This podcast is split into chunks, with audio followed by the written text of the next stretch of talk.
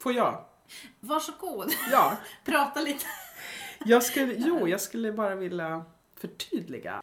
Jag har den här upplevelsen eh, av att komma ut i en eh, så kallad evangelikal miljö i ett samfund då, som heter Evangeliska Frikyrkan. Eh, Och jag var med i en församling som hette Vinjard. Och det jag eh, tycker är viktigt när jag pratar om de här sakerna, det är att alltid så poängtera ändå att jag kan berätta om, det här var en väldigt svår upplevelse för mig. Det blev väldigt hårt, jag blev väldigt liksom på olika sätt dåligt behandlad, dåligt bemött. Och man kanske kan säga om man vill vara snäll att jag blev valhänt behandlad och valhänt bemött. Eh, det finns jättemycket att säga om det, så här, varför det blev som det blev. Men för mig blev resultatet att jag inte kunde eller fick läsa vidare till pastor, vilket var det som jag hade som målsättning där och då i livet. Det gjorde också att jag efter ett tag inte upplevde att jag ens ville eller kunde bo kvar i den staden. Utan jag och min dåvarande flickvän flyttade eh, till Stockholm. Jag, jag har inte vänt de här sammanhangen egentligen ryggen helt och hållet. Jag har jättemånga bekanta, vänner fortfarande, kontakter kvar i de här sammanhangen. Och det är liksom fina, goda människor alltså som jag fortfarande har kontakt med. Så att jag kan inte säga så här att det här, jag nämner de här sammanhangen och vill svartmåla dem. Utan jag kan bara berätta min upplevelse och min berättelse. Och jag tycker att den är så viktig eh, att den får komma ut. Därför att det hör till också i de här sammanhangen som i många andra sammanhang att eh, historier, livsberättelser som inte passar in i, eh, i det sammanhanget eller den, den tron man har. Det finns en tendens att det tystas ner och försvinner bort. Så att jag har på något sätt alltså att man vill säga att det här finns inte här. Man vill gärna säga att nej men vi, har ing, vi har inte problem med det här. Vi har inga homosexuella hos oss till exempel. Eller vi, vi har aldrig varit med om det här. Så att det nästan blir, eh, det blir ett osynliggörande också. Det är inte så sunt därför att jag tänker att givetvis så finns det, precis som i alla andra sammanhang i samhället, så finns det x antal procent individer som sitter i de här eh, sammanhangen, i de här kyrkbänkarna eh, och är homosexuella, bisexuella eller transpersoner. Det är inte så enkelt som att jag vill gå ut och svartmåla några specifika sammanhang. Utan jag vill bara förklara hur min komma ut-process blev för mig i de sammanhangen.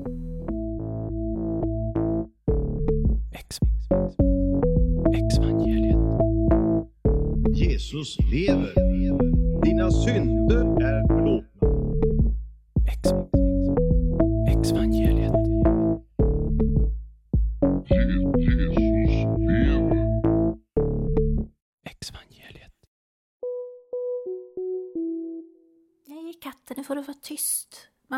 spela in lite.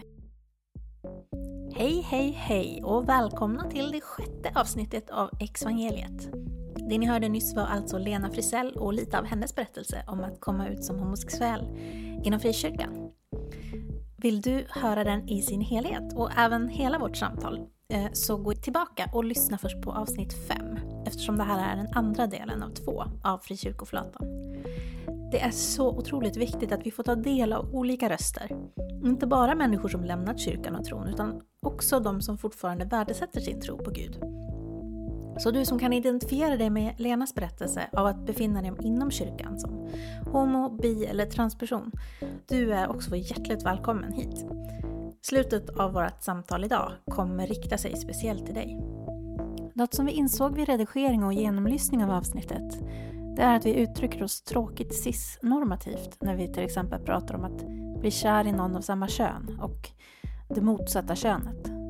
Som om vi utgår från att det bara finns två kön och att de här är rakt motsatta varandra. Det här är en reflektion som vi tar med oss till framtida samtal som är en påminnelse på hur lätt det är att tänka i de här motsatsförhållandena snarare än att se människan som den mångfacetterade varelse som hon är. Förra avsnittet avslutades med vårt prat om fundamentalism och här kommer den spännande fortsättningen. Varsågoda. Men du, jag, jag kommer att tänka på en sak. Du nämner Livets Ord, nej du nämnde trosrörelsen. Trosrörelsen, ja. Mm. Då, då inser jag vad, eh, eh, vad det var jag tänkte på förut när vi pratade om fundamentalism. Och det sammanhanget jag fanns, alltså när jag beskriver det som eh, blinda fundamentalister på något sätt. Alltså att vi i det sammanhanget, vi tyckte vi är inte galna som Livets Ord. Förstår du? Man sa kanske inte exakt så, men jag tänker att tanken var så här, vi är inte så här tokiga som Ulf Ekman eller, eller trosrörelsen. Utan vi, vi, vi tar in liksom mänsklig, vi är mänskliga. Här är vi mänskliga. Vi lyssnar på tvivel, vi hjälps åt i livet och när det går upp och ner. Och vi, ja, men så här, vi, vi har inte den teologin som man har i trosrörelsen eller det livet. Eh, och då menar jag att det som blev så hårt för mig att inse var att när livet visade sig för mig och jag på något sätt kom ut, då, då slog det där hårda till. Att då visade det sig att vi visste var galna, vi också. Eh, förstår du? Ja, ja. Eh, alltså att, att, och att det är det som jag menar är så här att man har en, en låtsat, eller man tror att man är ödmjuk. Mm. Vi trodde att vi var väldigt ödmjuka för livet och eh, mänskliga på något sätt. Mm. Och jag menar att det jag möttes av sen var inte, det var inte mänskligt, medmänskligt eller mjukt eller fint på något sätt. Liksom. Ja, Precis, det är ju vanligt att, att man pekar på, på dem och dem och Ja, säger vi är inte som dem. inte som dem. Och det, det är därför det är så häftigt också tycker jag nu som eh, jag och Anna har träffats Mm. eh, och kan prata just om, ja men eh, för där är det ju verkligen, jag menar, att man kan titta på så mormonerna. Mm. Ja men alltså det är ju verkligen, åh, Ja, det är, de är ju så, och de, de tänker ju så bara för Det är en att de är riktig sekt. Mm. Liksom. Och, och jag kan hålla med om att visst, absolut, det kan finnas mer tydliga sekteristiska liksom, Mm. ehm, eh, saker i, där. Mm. Men man måste ju också kunna se de kanske ibland sekteristiska eller fundamentalistiska Mm. eh, drag som också finns i ens egen rörelse och, och få vara öppen liksom med att ja, faktiskt se dem. Mm. Eh, att inte börja direkt peka på någon annan och säga Nej, liksom, så, här, men, ja, men så tänker inte vi för de är mycket värre än oss. Ja. Liksom. Alltså, det, och det, Ja. det är ju jättevanligt. Jag tänkte ju också så som sagt eh, om, om ja, men Det blir så när man tänker att man har den rätta, rätta tron. Mm. Och det tänker ju faktiskt, upplever jag, även människor då inom vissa typer av frikyrkor i alla fall. Mm. Eller ja, alltså, eh, för mig då, om jag ska Mm. prata, så tänker Mm. jag att hela kristendomen på något sätt är Mm. så. Jag menar, man tänker ju ändå, Mm. vi har Jesus och det är den enda rätta vägen till Gud. Fast alla kristna tänker ju inte Alla så. kristna tänker inte alla, så. Inte ens alla frikyrkliga. Tack för att du sa det. Jag har. Inte alla frikyrkliga. nej, nej, det här är ju Ja, jag då som tänker att... Ja. Nej, men det är helt rätt. Och det har jag faktiskt upptäckt nu. Mm. Eh, att det är faktiskt väldigt många som är väldigt ödmjuka inför det också. Mm. Och det är ju jättehärligt tycker Mm. jag. Mm. Eh, men det har jag faktiskt... ehm, det har ju säkert också att göra med att jag har haft den här... Att det är så här jag har upplevt Mm. kristendomen. Att men det, är, det är så här. Antingen Mm. är det så eller så är det så. Och då är det kört. Liksom. Mm. Och det är ju häftigt att, att märka att inte alla tänker så och resonerar så. Mm. Eh, och det respekterar jag idag Ja. på ett väldigt mycket mer sätt. Liksom. Alltså, det är jättehäftigt att se. Och också, där hittar ju jag mina dialoger. Mm. Alltså där, där kan ju jag ofta möta människor som vill lyssna också på vad jag har att säga. Mm. Och, och det tycker jag är så värdefullt. Mm. Att man, man vågar se de här problema, problemen. Mm. Liksom.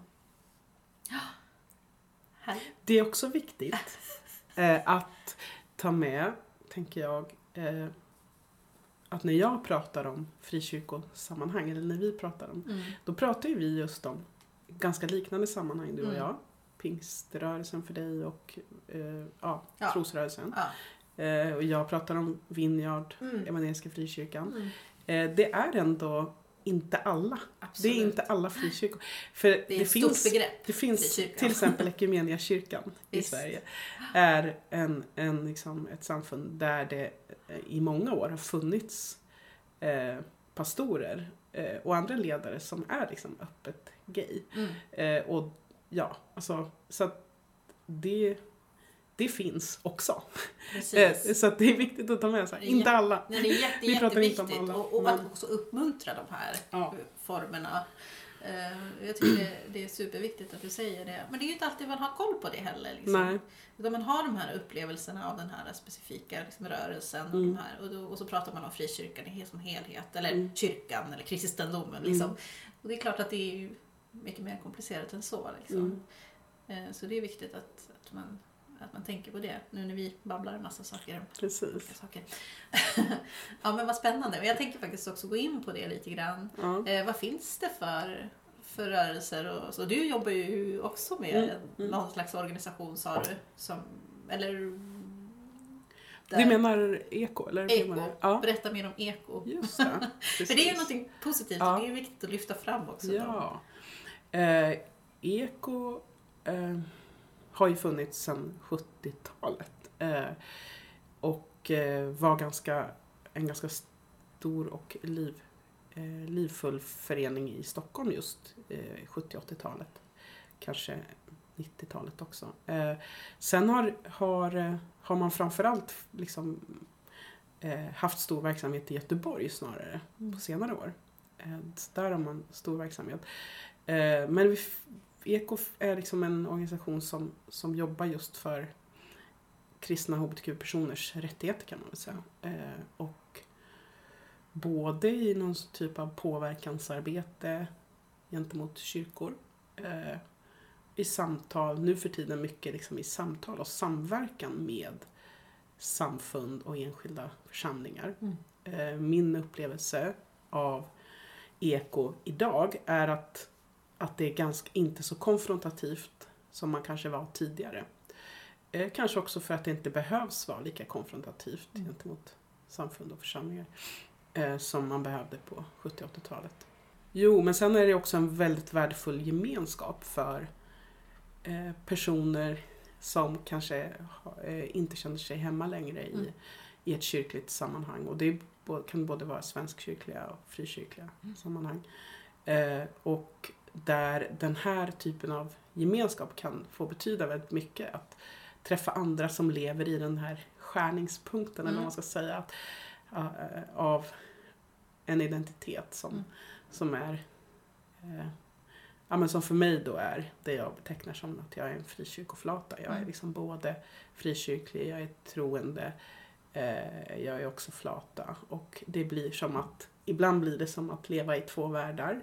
Eh, för en del är det inte alls så, för en del är det ganska okomplicerat. Mm. Men för många är det som att man har upplevelsen av att det, ja, när jag är i mitt, vad ska man säga, hbtq-community så kan jag inte prata om min tro för att jag blir så ifrågasatt. Och eh, på samma sätt när jag är i kyrkan så kan jag inte, så blir jag väldigt ifrågasatt. Så behöver jag stå till svars för exakt varför alla i hela Pride-paraden Mm. klär sig som de gör. Eller så.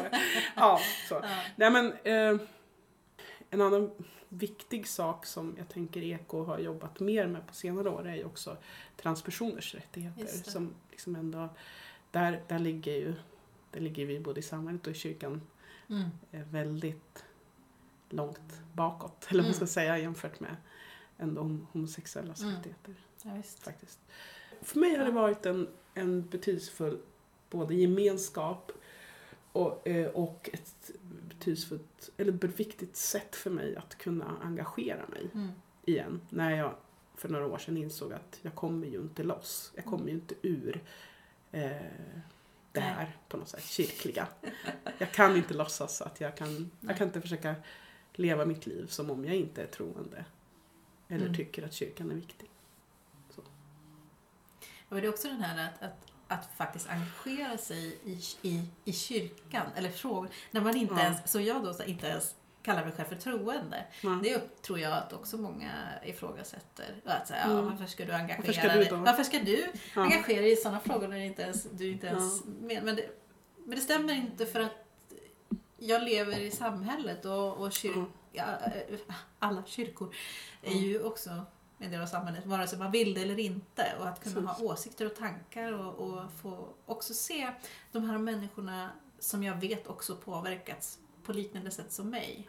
Som kanske mår dåligt Mm. eller som inte har någon att prata med. Eller, det är så, på många sätt är de här frågorna väldigt dolda Mm. eftersom vi lever i ett så sekulariserat samhälle eh, så att de som, som lämnat Mm. eller dekonstruerar, Mm. om, om man inte hittar den här gemenskapen så är det väldigt dolt. Mm. Det är, man det. tror att man är själv. Liksom. Mm. Det är så många som har hört av sig till mig. Ja. Som, som liksom så har tackat så otroligt mycket Ja. för den här podden. Ja. Och det är ju också för att jag vetat att det, det, man tror att man är så himla konstig. Man, Mm. man kan ju tro att man blir galen för att man Mm. har de här tankarna. Mm. Liksom. Och att det finns den här, wow, det finns någon som tänker som mig, eller liknande, eller öppnar upp Mm. för sina frågor. Alltså, det gör ju verkligen att, att jag känner att det är värt Mm. att också öppna upp mig själv och Mm. berätta, så här är min det. berättelse. Det Precis. är ju inte heller lätt att göra det. Nej. Det är ju någonting som är väldigt nytt även för mig. Att kunna liksom, okej, men så här är det liksom. Vi, nu, nu, nu, nu tycker jag vi skiter i att liksom smyga runt Mm. och liksom tro att, vi inte, att det inte finns den här gruppen. Nej, som är en väldigt bred grupp då som sagt. Absolut, men jag tänker också att just det du säger, att det är många som känner igen sig och det kanske inte har funnits så mycket forum förut. Eh, den här rörelsen av hopparna, den har liksom inte funnits förut. ja. Nej, men, eh, jag tänker att det är högst relevant att, eh, att prata öppet Mm. om, om det här och den här typen av identitet som det blir att vara avhoppare. Eh, ja, nu använder jag det Ja, det uttrycket. får du. Ja. Eh, men eh, jag, tycker, jag tycker utifrån eh, mitt perspektiv, ska man säga, i mitt arbete, det jag jobbar med, Mm. med eh, eh, bildning i, i frikyrkor. Mm. Eh, att stötta frikyrkor med, med liksom folkbildning. Eh, då, då ser jag så här att det här skulle ju kunna verkligen vara högst relevant för församlingar också. Att Mm. faktiskt ta till sig av det här perspektivet och Mm. se eh, Ja, för att det handlar om hela generationer Ja. av, av Ja, människor faktiskt. som Ja. också lämnar kyrkan.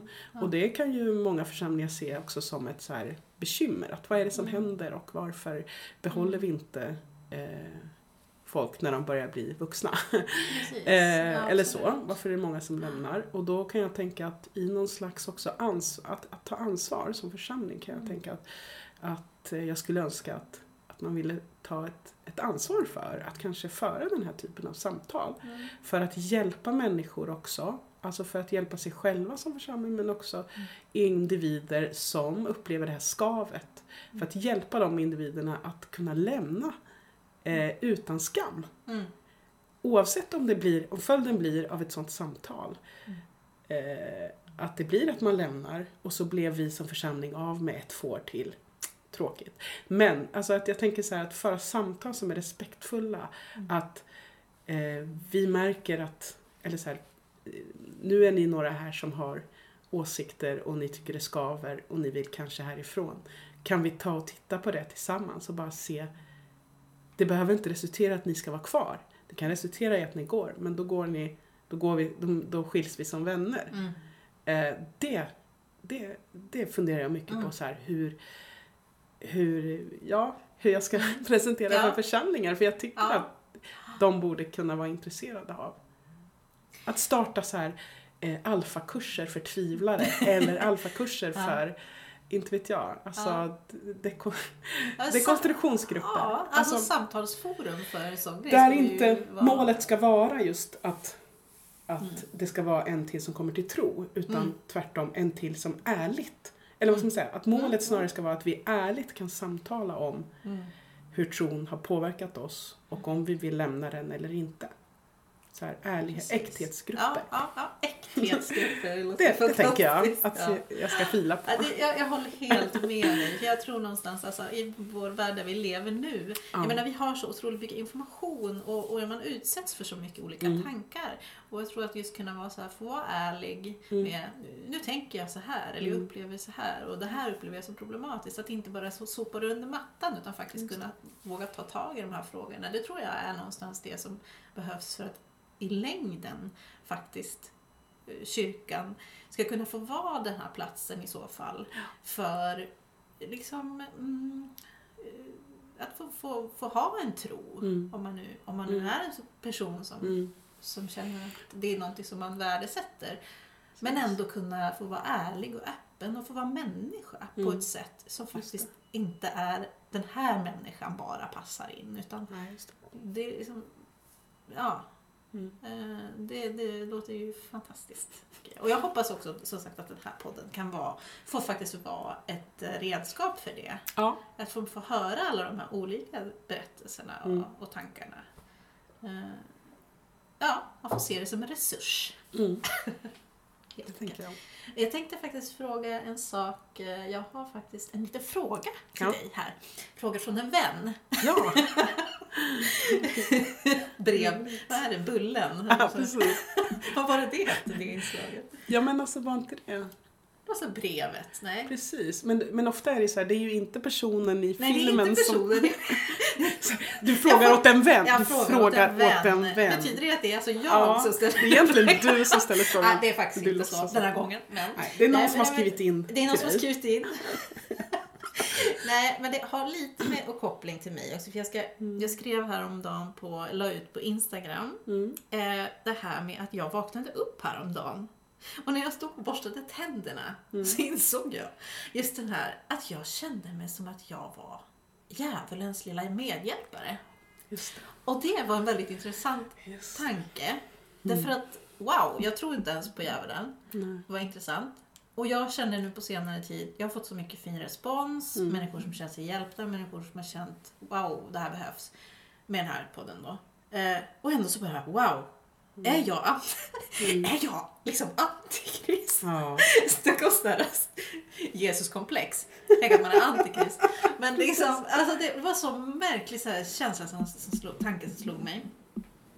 Och eh, jag tänker ju då i min, Sorry. i min, ja, i Ja. min tanke att nej men det här är sån här själv, inre självhat. Tänker jag. jag har lärt mig att lämnar man tron, lämnar Mm. man Jesus eh, och på något sätt, nu arbetar ju jag inte mot kyrkan, alltså liksom som ett slags eh, strid mot kyrkan, absolut inte. Utan jag försöker ju bara eh, vara eh, medlare här. Mm. eh, för, för faktiskt eh, ökad förståelse. Mm. Men ändå så kände jag det här liksom, jag, jag, gör jag något fel nu? Jag, Mm. Är jag liksom djävulen? Jag djävulens lilla internaliserade självhatet. Ja, Eller- och, och interna- internaliserat självhat, precis. Och då tänker jag då koppla det här till eh, eh, homosexuell Mm. identitet och så vidare. Eh, för jag har en, en kompis då som, ehm, som säkert inte är ensam om det, men som tänker att hon kanske är bisexuell. Mm. Eller då om man är, tänker att man kanske är homosexuell. Mm. Ehm, och att eh, ehm, hon har tänkt väldigt mycket i alla fall på just det här begreppet eh, internaliserad homofobi. Mm. Just i religiösa sammanhang. Mm. Att det kan just finnas en sån inre homofobi Mm. hos en person som faktiskt känner att oj, jag kanske känner de här känslorna. Och man behöver inte tycka att det är fel. Alltså man Mm. kan tycka att det är helt, man ska få vara precis den man vill. Mm. Men att man ändå kan känna det här hatet och svårigheten att ens undersöka om Mm. kan det faktiskt vara så att jag kanske har en attraktion Mm. eh, till båda könen eller Mm. det, eh, samma kön. Ehm, hur tänker du med det här med internaliserad Åh. homofobi? Ja, jag tänker ju att den, det är en väldigt stark process. Eh, och i mitt liv som, jag, jag eh, kom ju in ganska tidigt liksom, i tonåren, eh, blev väldigt, väldigt liksom engagerad, involverad i, i, frikyrk, i en frikyrkoförsamling och i det livet på något sätt. Då tänker jag att mycket, jag, så här, min, som här, min internaliserade homofobi, den har nog påverkats mycket av det, den miljön. Men eh, det påverkas ju bara av att, att leva i det här samhället på något sätt också. Väldigt, Ja. väldigt mycket. Så det går inte Visst. riktigt att säga, Men det kanske Skilja. förstärks det någonstans. förstärks någonstans där, men det som jag tycker är Ja, det som är intressant, nu kanske jag kommer lite ur spår här, Mm. men det, det jag ser och som jag har pratat med många andra om också, med liknande erfarenheter, är att när jag började grubbla i, i sådär 14-15 års åldern över livet och mig själv och så här, hade kunnat börja tänka om mig själv och erkänna kanske mina känslor. Eh, då löste jag det genom, ganska mycket genom att jag tänkte ju inte det då, men jag ser i efterhand att jag löste det genom att eh, min ångest och så vidare, genom att gå in i och engagera mig i kyrkan. Därför att det var på något sätt, eh, där kunde jag få prata om existentiella frågor, jag kunde få olika svar och jag kunde få en plattform som var någonting annat än eh, det som annars i högstadiet, gymnasiet är väldigt liksom eh, tydligt att det handlar väldigt mycket om så här plötsligt så eh, tjejer ska, ska liksom snacka killar och killar ska snacka tjejer och Mm. jag kände mig inte hemma i det där. Mm. Men jag lyckades inte. Eh, på grund av min kanske internaliserade homofobi på många sätt så lyckades jag inte förstå mig själv. Mm. Eh, vad som skavde eller vad som var fel. Och jag och ganska många med mig som jag har, har liksom den erfarenheten att när det började skava i tonåren så eh, hittar man en plattform där man fick på något sätt vara någon annan. Mm. Där man kunde få vara någon annan. För det, i kyrkan fanns ju naturligtvis i ungdomsgänget där fanns naturligtvis kill och tjej-spelet också. Mm. Men det fanns också någonting annat. Alltså Mm. jag kunde göra en, på ett sätt, karriär. Ja. Eller vad man säger. Mm. Eh, eh, jag kunde få ett kapital, kulturellt kapital på, inom andra områden än det här, eh, vad ska man säga, eh, tjej och kill Ja. grejen. Jag kunde bli liksom en andlig ledare, jag kunde, kunde liksom bli duktig på ledarskap, jag kunde Mm. bli duktig på andra saker. Mm. Jag vet inte hur det här hör ihop med homofobi, eh, internaliserad Mm. homofobi, men jag tänker så här att någonstans så eh, jag tror att, att jag liksom på något sätt inte kunde se eh, under många, många år så kunde jag inte se mig själv. Mm. Eh, eller vad det var som skavde. Eh, och det beror på, på liksom homofobin Mm. som, som jag Mm. hade inom mig. Och det dröjde ända tills jag var 27 år eh, innan jag på riktigt kunde säga till mig själv eller liksom Mm. kunde, kunde erkänna för mig själv eh, att, att det är så här det är. Jag, jag blir attraherad och kär i tjejer. Eh, och det kan man tycka är en väldigt lång, alltså det är väldigt sent i livet. För andra är det ännu senare. Mm. Och att det då handlar om att, att den eh, internaliserade homofobin som på något sätt är väldigt lätt att, att få med sig redan i samhället, Mm. den blir påspädd Mm. i kyrkan, skulle jag säga. I de miljöer där jag har funnits. Eh, den blir påspädd, påhejad och den ger också, kyrkan gav också mig ett, ett något annat att tänka på. Eller så här, fokus, fokus, fokusera ja. på. Ja. Och det är väl gott på ett sätt, alltså att, att det erbjuds en plattform. Mm. Att, att få bli en, en ledare, Mm. eh, att få göra karriär på ett sätt. Min känsla av kyrkan minns jag, Mm. det var att den var, det var en ganska avsexualiserad eh, plats. Mm. Alltså det var Mm. inte riktigt det där eh, just, det, som du säger, det är klart att Mm. det fanns en, liksom en, någon slags eh, kill och tjej, eh, tjej alltså någon, Mm. någon slags Mm. sex, ja men du fattar. Mm. Eh, men det var väldigt lite fokus på det.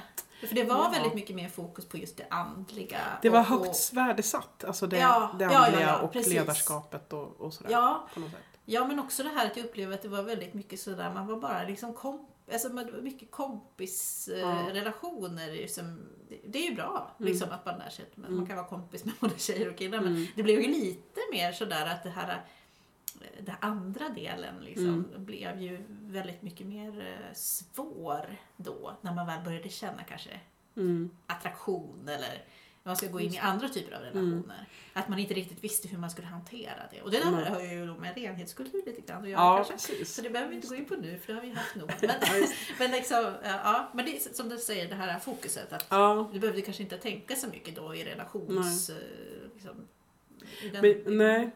Men jag skulle också säga eh, att det här med min, min internaliserade homofobi, den har ju den finns ju kvar på sätt och vis, eller har funnits kvar under många år. även efter att jag har kommit ut. Mm. Eh, och den har ju yttrat sig i olika, olika perioder. Jag kan ju se tillbaka på de första åren sen jag, när jag kom ut. Då, då kunde ju jag till exempel, eller så här, när jag precis kom ut då läste jag till pastor på Örebro Missionsskola. Och då, då var jag så, jag var så inne i det sättet att tänka med renhetskultur och med att vi, vi alla på något sätt, kristna, har med varandras liv att göra på något sätt Mm. som det var i den miljön. Mm. Så att jag ansåg att jag var tvungen att berätta det här för precis alla eh, i min skola. Typ. Eh, och jag uppmuntrades ju att göra det också, att vara ärlig med det här. För det här var ju ingenting som... Alltså i och med att jag hade bestämt mig för att leva med den här tjejen som jag var kär i. Så var det ju ingenting som gick att gömma undan. För det hade Nej. varit falskt och, Mm. och liksom eh, dubbelmoral. Så att jag fick ju liksom... Ja, jag, fick ju, eh, jag gick ju med på så konstiga saker då som jag aldrig skulle ha gjort sen. För att jag fortfarande hade den här internaliserade homofobin. Jag ansåg att de hade rätt att få veta och reagera på, på mig. De som inte ens kände mig Ja. och de som kände mig. Jag blev uppmanad av min, min lärare där på skolan att, att eh, vi kallade till ett klassmöte utanför skoltid. Och det här var ju högskola. Men, Mm. men utanför skoltid skulle vi ha ett klassmöte där vi skulle sitta i ring. Mm. Och där alla visste att något viktigt skulle pratas om men ingen visste om vad. Utan det var jag som visste det och jag skulle då sitta och berätta. Ja. Inte bara att jag hade en tjej som jag var kär i och levde med utan att också hur jag hade kommit fram till att det här var okej. Eh, och hur jag tänkte om min framtid. Eh, och, sådär. och där alla skulle ha rätt då att sitta och reagera. Eh, och det ansåg jag Alltså jag, jag, hade, jag kan tycka att det är så sjukt idag att jag inte hade ett stopp för det där. Eh, men stoppen har ju kommit mer och mer Mm. i mig. Ju mer jag har liksom accepterat mig själv. Eh, och sen senare, flera år senare, så, när jag jobbade i en, i en frikyrklig organisation där jag på något sätt fick vara. Jag var öppen med att jag hade flickvän. Eh, och när jag där, de åren jag jobbade där så var det som att jag var accepterad, jag fick vara där. Men det jag kan bli matt över i efterhand är att jag gick omkring och var tacksam för att jag fick vara där. Jag var, gick omkring och var tacksam för att de inte kastade ut mig med, med liksom huvudet före. Eh, och det är också internaliserad homofobi. Absolut. Eh, Ja. och, och, alltså så att jag har tagit steg Ja. genom åren på något sätt. Och jag kan verkligen skämmas eller vara upprörd över mig själv. Att jag har utsatt mig själv för väldigt kränkande situationer. Där jag hade kunnat säga stopp. Fast jag kunde inte det då. Nej. Nej. Ja, Nej, det, det, det är jag helt förståeligt. Nej, det, det är helt förståeligt. Och det där, det där har jag pratat med, med vänner om också. Just Mm. den här att man får vara med trots.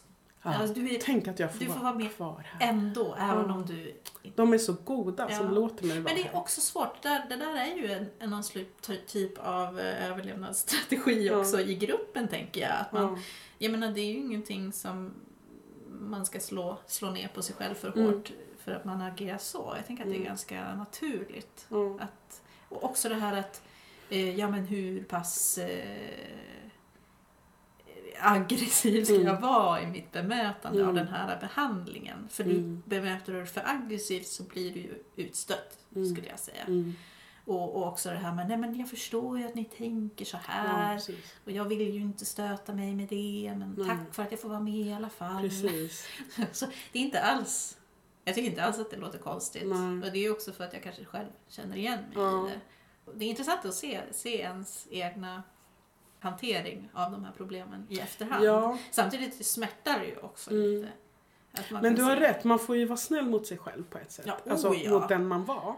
Oh, där och då. det är jätteviktigt. Ja, det är jätteviktigt Eh, att, att vara snäll mot sig själv Ja. i de här... Och att man, att man utmanar sig själv. Jag tänker på din fråga där från Mm, din, ja. din vän. Ja, Jag skojar. Ja, nej men den frågan där. Ja, Eh, ja. alltså. Det, om hon är, eller han är en person som eh, börjar fundera på det här, men, eh, tänker jag, men som kanske inte vågar riktigt eller vet riktigt. Då tänker jag att man, man, får, också, ja, man får vara snäll mot sig själv och Mm. Eh, ta de steg som man klarar där och då. Precis, Och jag precis. kan ju tänka så här, när jag pratar med många andra Mm. kristna hbtq-personer eh, idag så kan ju en del vara så här, fast hur klarade du att stå, alltså de kan säga till mig så här, men hur klarade du att stå där på en pastorsutbildning och liksom berätta om ditt liv och bara bli utsatt för det du blev utsatt för. Eh, vad starkt. Eh, och då kan, jag, då kan jag själv tänka så här, fast det var det var vad jag eh, var tvungen att göra där och då. Och det var vad jag klarade av för att jag Exakt. är privilegierad på så många sätt. Ja. Jag är privilegierad som en person som kan prata. liksom, ja, men alltså som vågar prata Mm. Ja, inför folk, vågar stå Vågar. för saker. Alltså jag menar inte att privilegierad, men alltså. Självklart vill alla människor kunna stå för sig själva. Men jag menar bara att jag hade så många pluspoäng på så många andra sätt. Mm. Eh, och då menar jag att man kan aldrig heller jämföra sig Nej. med någon annan. Det är inte för alla att komma ut på det sättet som jag Nej. gjorde. Eh, och det är, inte, det är inte så hälsosamt, det är egentligen inget jag rekommenderar någon faktiskt. Exvangeliet. Jo, nej, men jag tänkte på det här med att, att man gör det man känner att man klarar av. Men det här att, om du tänker dig då att man både har, man, man har en, en religiös familj, Ja. man både har lämnat tron och Mm. församlingen och sen kanske man eventuellt också kommer ut som i en annan sexuell, eh, eh, i en Mm. homosexuell identitet. Mm. Det blir väldigt dubbelt Alltså Mm. det, det, det blir som dubbelt fall. Om du förstår Ja, vad jag menar. Det är ju inte ett fall, men det Nej. blir i deras ögon blir det Ja. det. Och att man måste någonstans ta det i den takt och, och tid där man, som man orkar också. Mm. Och som man kan hantera. Precis. Och som man kan hantera kanske gentemot de som kommer att tycka en massa saker. Ja. Och, och jag kan också tänka det som, så, för mig till exempel då. Nu har jag nu är jag relativt säker på min sexuella identitet som Mm. heterosexuell. Men jag vet inte riktigt heller, för jag har Mm. aldrig blivit kär i en person med samma kön, av samma kön. Men om jag skulle bli det, då skulle det bli, Mm. för mig förmodligen, eh, en lite problem, problematik. Mm. Men därför att jag har också den här eh, internaliserade Ja. homofobin. ja. Och att börja tänka på mig själv så, och hur kommer Mm. andra se på mig? Så, så, så, så, och det har nog också, som du säger, att göra med det här med samhällets syn på, på sexualitet. Ja, sådär. så jag tror det är väldigt mycket större än bara det religiösa. Mm. Liksom. Vi får ju tidigt bilden, redan som små, av, av liksom alla runt oss om hur våran, våra framtida vuxna jag ska bli. Liksom. Mm.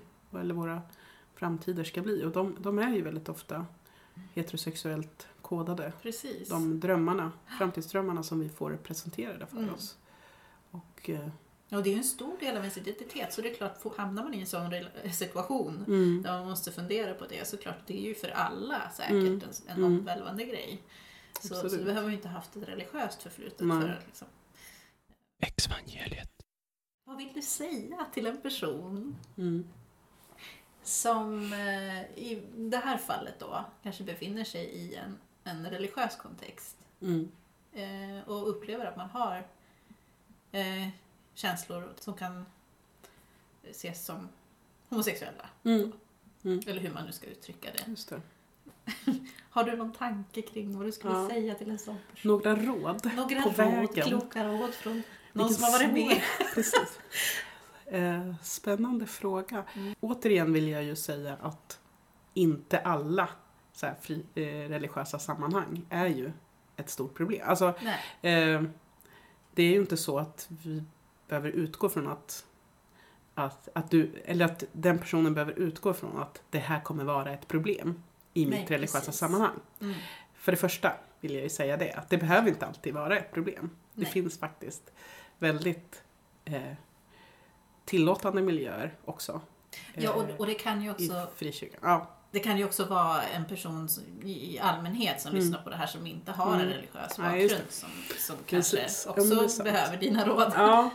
Nej, men, eftersom du ställer frågan utifrån att det är en, eh, att det, är en person i ett religiöst sammanhang Mm. så tolkar jag det när du ställer frågan. Så tänker jag att min övertygelse är ju, Eh, och min erfarenhet är ju att, att Gud eh, har, har tänkt oss så som vi är. Gud har tänkt dig precis så som du är. Och om du, eh, om du till exempel eh, upplever att du istället blir kär i, i personer av samma kön eh, än det motsatta. Eller om du upplever att du är född i fel kropp eh, till exempel. Så, så är det min absoluta övertygelse och, och upplevelse också av min relation till Gud. Det är att, att så här, Gud har sett mig från början eh, och velat mig från början. Och eh, precis så som jag är. Och att, att för min erfarenhet av att komma ut för mig själv, den, den nästan starkaste erfarenheten, upplevelsen, var att jag kom hem till Gud. Alltså att jag så här, äntligen, det var som att Gud, eh, som Gud har stått, det är som att Gud hade stått på något sätt bakom ryggen på mig nästan och följt mig hela livet. Och äntligen, när jag vågade se mig själv så som jag är, eh, att jag är en person som blir attraherad av och kär i kvinnor. Eh, då var det som att jag själv vände mig till Gud och vi kunde mötas. Det, så att min upplevelse är ju att min gudsrelation blev mycket starkare. Därför att jag eh, blev ärlig med mig själv. Jag vågade se mig själv. Det var som att Gud nästan med ett leende på läpparna, även om det förstås säkert har varit smärtsamt att se mig genom livet. Så tänker jag att Gud nästan så med ett leende på läpparna bara, ja okej, okay, nu kommer du minsann. Det här har jag alltid vetat om dig. Och eh, så, så har det varit för mig. Så att min gudsrelation har ju blivit en starkare och tydligare eh, och sannare på något sätt. Sen jag vågade se mig själv. Mm. Är det, det kanske inte är ett ty, konkret råd, men det är en, ett vittnesbörd kanske. Ja. eh, sen finns det mycket med människor, som har med människor att göra och strukturer och så vidare. Eh, och då är ju mitt råd, som jag sa förut, så här, att var snäll mot dig själv. Gör precis det du fixar i stunden. Eh, för jag kan ha, jag kan få mycket kontakt med personer när jag skriver saker i sociala medier eller på Frikyrkoflatan eller i andra sammanhang. Då kan jag få, eh, få brev eller mejl eller så här, meddelanden från människor som uttrycker just att jag, jag vågar inte stå för det här. Jag vågar inte berätta i min församling eller jag vågar inte stå upp för min vän som håller på att komma ut och som får ta massa skit. Eh, då kan jag, då då brukar jag försöka svara att försök att andas, ta det lugnt, försök att och gör det du kan. Så här, ge den eh, hjälpen och stödet som du klarar. Eh, självklart, om, när det handlar om så här, eh, att stötta någon som håller på att komma ut så är det jätteviktigt att göra det. Men det allra viktigaste är ju att göra det till den personen direkt. För det var, det var min, min eh, erfarenhet är ju att det, var väldigt, det är väldigt många som så här 20 år senare har kunnat säga till mig att ja fast jag kunde ha stöttat dig eller jag tyckte ju att du gjorde rätt som kom ut eller att det var rätt. Ja fast det, det var väldigt många som aldrig sa det till mig. Och jag förstår, på, på tal om den här strukturen, så förstår jag att de inte kunde säga det till mig öppet. För att det var för hårt för dem, svårt att bryta mot strukturen på något sätt. Men det hade betytt så mycket för mig att få höra det, eller få ett sms, eller få höra det liksom i enrum. Att jag står bakom dig, jag stöttar dig. Mm. Eh, det är så otroligt viktigt. Eh, så att till den som kanske då försöker komma ut eller fundera på det här så tänker jag att samla på de här människorna som kan ge dig stöd och som kan, kan liksom hålla din rygg. Mm. De finns. Eh, eh, de finns, brukar alltid finnas. Försök någon, hitta dem. Ja, ja precis. Hur, hur kan man hitta sådana ja, forum? Precis. Uh, Vet du? Mm. det. Det är ju därför Eko till exempel, det är en av, ett av syftena med att Eko finns då, den här organisationen. Kristna hbtq-personer. Och det är Och Eko kan man höra av sig till. E-K... E, H. just det, E-K-H-O. Ja. Precis. eh, och eh, det finns eh, på hemsida. på. Mm. Ja, och det Ja. finns Instagramkonto. Ja. Eh, eh, och ja, men genom hemsidan så kan man hitta kontaktuppgifter Mm. till Eko. Eh, och framförallt så finns det verksamhet i Göteborg och Stockholm. Men det finns på några andra ställen också. Mm. Och idag är det ju så lätt att också få nära, på ett sätt nära kontakt med folk genom att skriva. Liksom, alltså på, på Facebook eller Just det. Messenger eller, Mm. eller mejla. Eller så här. Eh, så att eh, Ja. ta kontakt med andra, prata med andra. Det finns, det finns stöd att få. Mm. För när jag säger så här, ja det finns alltid några i din omgivning som kommer kunna stötta dig. Så kanske det faktiskt, det kanske inte är sant. Och det kanske inte går att hitta dem direkt. Och då, då går det att leta upp andra. För ibland är det så att om din familj sviker dig så får du faktiskt, då, då kan det bli så hårt att du måste hitta en ny. Mm. Eh, skapa dig ett nytt liv. Eh, och det kanske inte är det första du vill tänka på. Men eh, ibland är det så hårt. Höll jag på att säga. Så, ibland är det så sanningen är. Att det, att det till slut är så att man får välja att gå. Mm. Och då, men då finns det möjlighet att skapa nya sammanhang. Eller få komma hem i ett annat sammanhang. Mm. Tack, tack, tack för den här gången. Och känner du att du behöver hjälp att skapa ett nytt sammanhang? Var inte rädd för att höra av dig till oss. Vi är inga psykologer eller terapeuter men kanske kan vi förmedla kontakt med någon som kan passa ditt behov av community. Eller om du har frågor specifikt om HBTQ, varför inte höra av dig till Eko till exempel för råd och hjälp. Shh, katten.